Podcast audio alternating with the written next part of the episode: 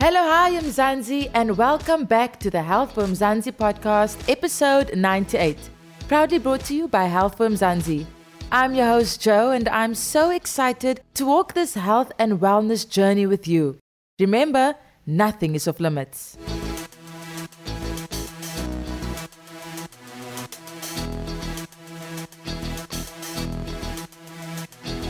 This week, we are delving in the topic of their careers within the medical field. Have you heard of a trichologist? If not, no worries. You learn something new every day as we'll be chatting about all information regarding trichology. Elma, how are you doing? Joanne, I'm very excited to talk to you about hair issues and scalp issues. Uh, this yes. is my passion. Well, yes. many people okay. have problems here. Yeah. Before we get into that, Thank you so much for joining us. I think on this very important topic for this discussion, we're focusing on rare careers within the medical field. Believe you me, I've never heard of a trichologist. So when I saw this as a career option, when I saw this as a career path in the medical field, I thought, you know what?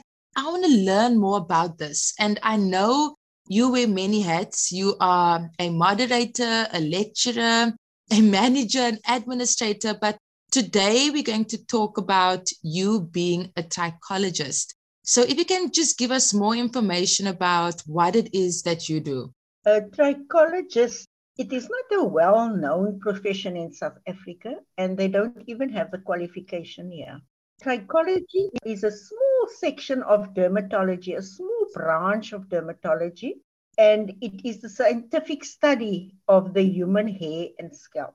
So a trichologist will identify, go in and identify the problem. If it's, let's say it's hair loss, for instance, the trichologist must go find the source of the problem and not treat the symptom. She must find why is it happening. Some people are just negligent with their hair and they use lots of chemicals maybe on the hair and scalp. Then it's chemical because of chemical conditions.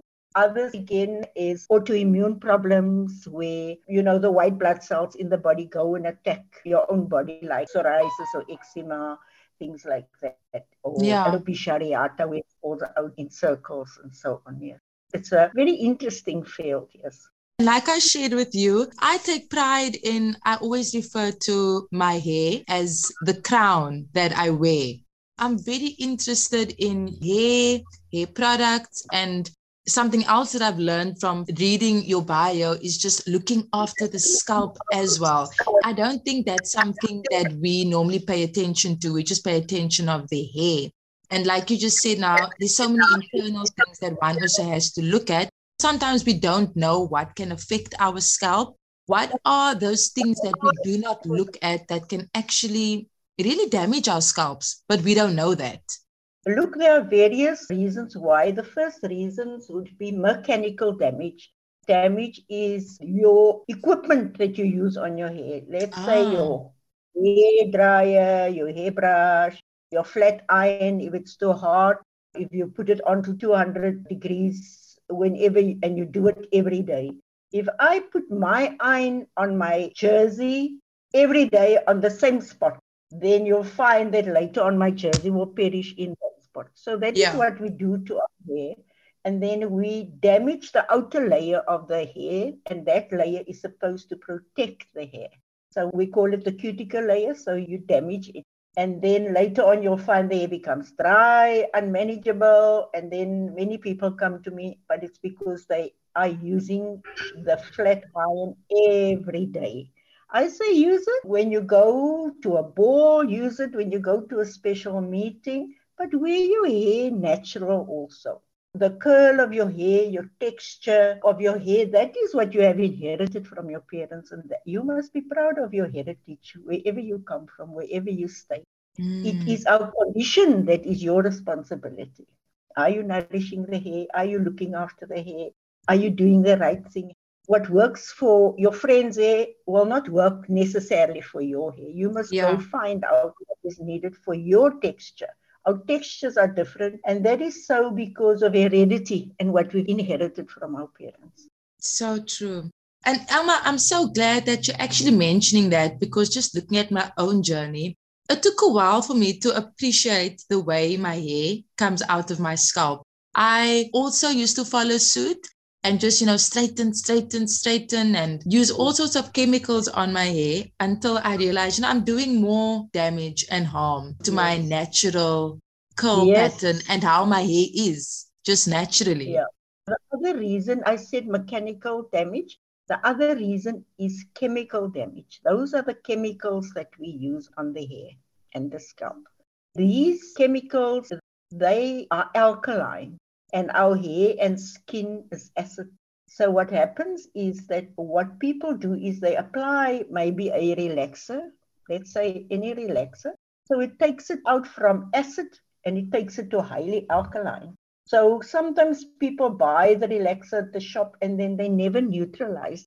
The neutralizer is important because what it does, it brings the hair back to its natural pH of acid. And many people don't do it, or they use an ordinary shampoo and things like that.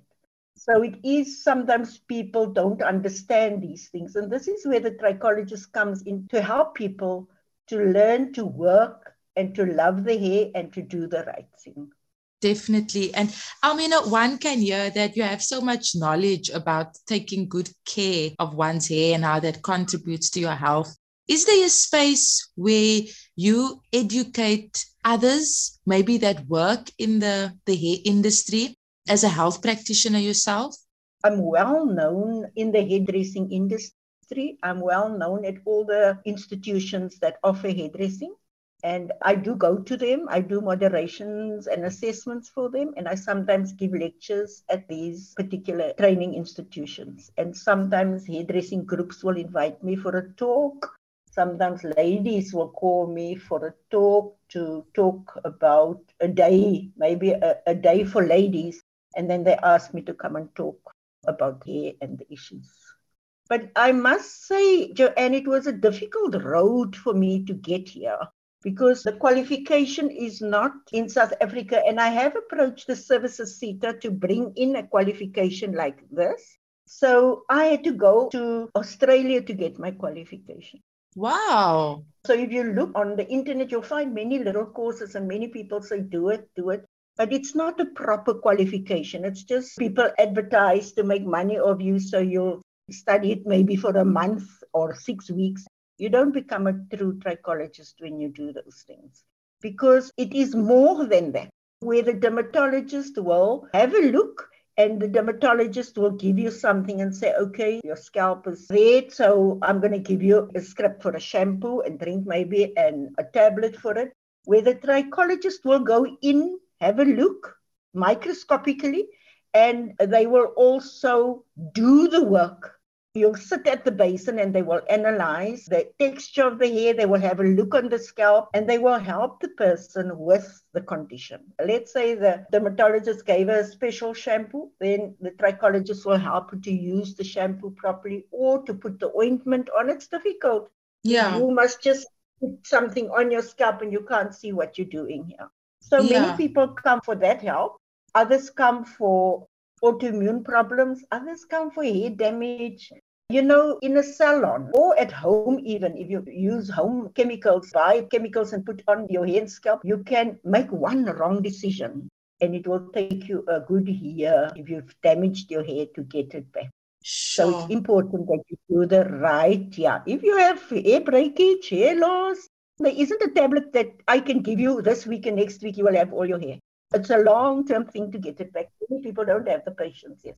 Patients that come in and that clearly suffer from alopecia, would they also see a trichologist? Is it done in conjunction with a dermatologist then? Many come from a, a dermatologist and maybe they've given up as I'm saying, is what I do is, and what I was taught to do is to do a consultation to get the in depth knowledge of why this is happening. And then the person must go for blood tests, maybe. I check the person's medication because some of the medications have side effects of hair. I have a look at their contraceptives. And then, as I told you, I must go look for the source of the problem. Yeah. I can't treat the symptom. I can't yeah. say, yeah, use this tablet, your hair will grow. I must delve deeper in because your hair is a barometer of the body. If your hair falls out all of a sudden, then your body says to you something from within is not okay.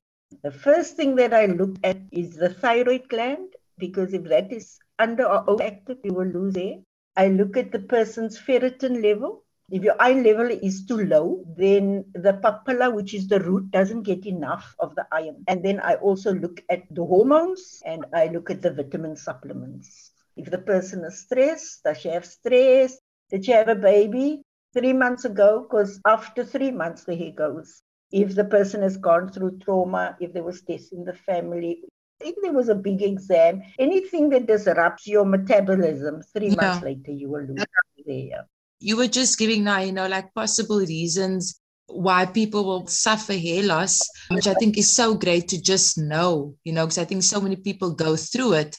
But do you also give pointers that you maybe share with your patients, good practices to follow, even at home, on mm-hmm. how to look after your hair and mm-hmm. how to look after your scalp?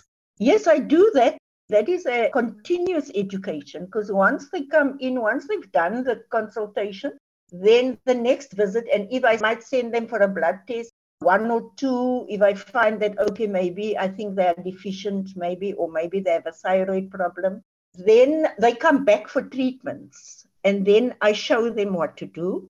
And then they can carry on at home with it. And they only visit me when they think, okay, now it's time again to go see and I give them homework also to yeah. do. You will be surprised when they come back. It does something to their self esteem if they of know course. really what. Now, once they've touched base with their condition and I've given them the information, they continuously text me and ask me a question, that's okay. And then once they start seeing the benefit and how the hair starts to grow and how the texture starts to become better, then they they are very, very happy. Your hair is not good, man. It, it takes away your self-esteem, your confidence. And when the hair is good, they feel good also. And my payment is not in monetary terms, but in the success that I have with each patient that lives here. Elma, just shortly, if there's anybody that wants to follow this career path in the medical sphere, you yeah. mentioned, you know, it was quite a challenge, specifically in South Africa. What is the career path that they would follow? As long as they have their matric. And then I always say to people that want to study it, go do a little bit of hairdressing also, so that you can understand the molecular structure of the hair. You can understand how the hair grows. Those are your basic things. I went to study it part time because I wanted to know why this is happening. It was three months after each of my kids, I lost hair. And the dermatologist at the time only gave me vitamin B injections and nothing happened. But when I'm out in the street, I saw there's many people then with thinning hair. Then my search became then to go and find out where and why so I studied at a late stage. And at that time, they gave me credit for the little bit of hairdressing that I did, but it helped me to give proper treatments for the people. It helped me to understand hairdressing in general, how the papilla works, the bonds of the hair, the disulfide bonds, the salt bonds. You do it when you study it also, but when you do hairdressing, you actually touch the person's scalp, you touch the person's hair and things like that. So then they gave me credit for that. And then at the time, I had to go over to Australia to go and do the course there. But now, slow with now, it has become better because people don't want to travel far now because of COVID. So they, they relaxed the rules and regulations. We still have to register with an international company, the board of the trichologists, but you then can do practical with a qualified trichologist and with a registered trichologist, not with anyone that says, yes, use this or come buy this product. Actually, quite a serious thing.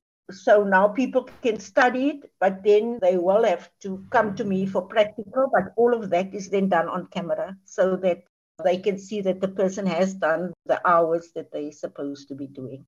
Courses that people can do through Australia. I did Australia because it was the cheapest for me or you can do it through the UK or America. But these other ones that you do online, those are not real ones. So you would have to the international route. I did speak to the services SETA to bring in the course. So I think they are looking at it. Then it will be easy for us, for people around to study. Thank you for joining this week's episode of Health for Mzansi podcast. For more on episode 98, check out healthformzansi.co.za. Now remember, if you are in a medical jam or just curious about some health and wellness trends, you can send an email to hello at healthformzansi.co.za or send a message to 076 132 0454. Here, we're on Blue Tick.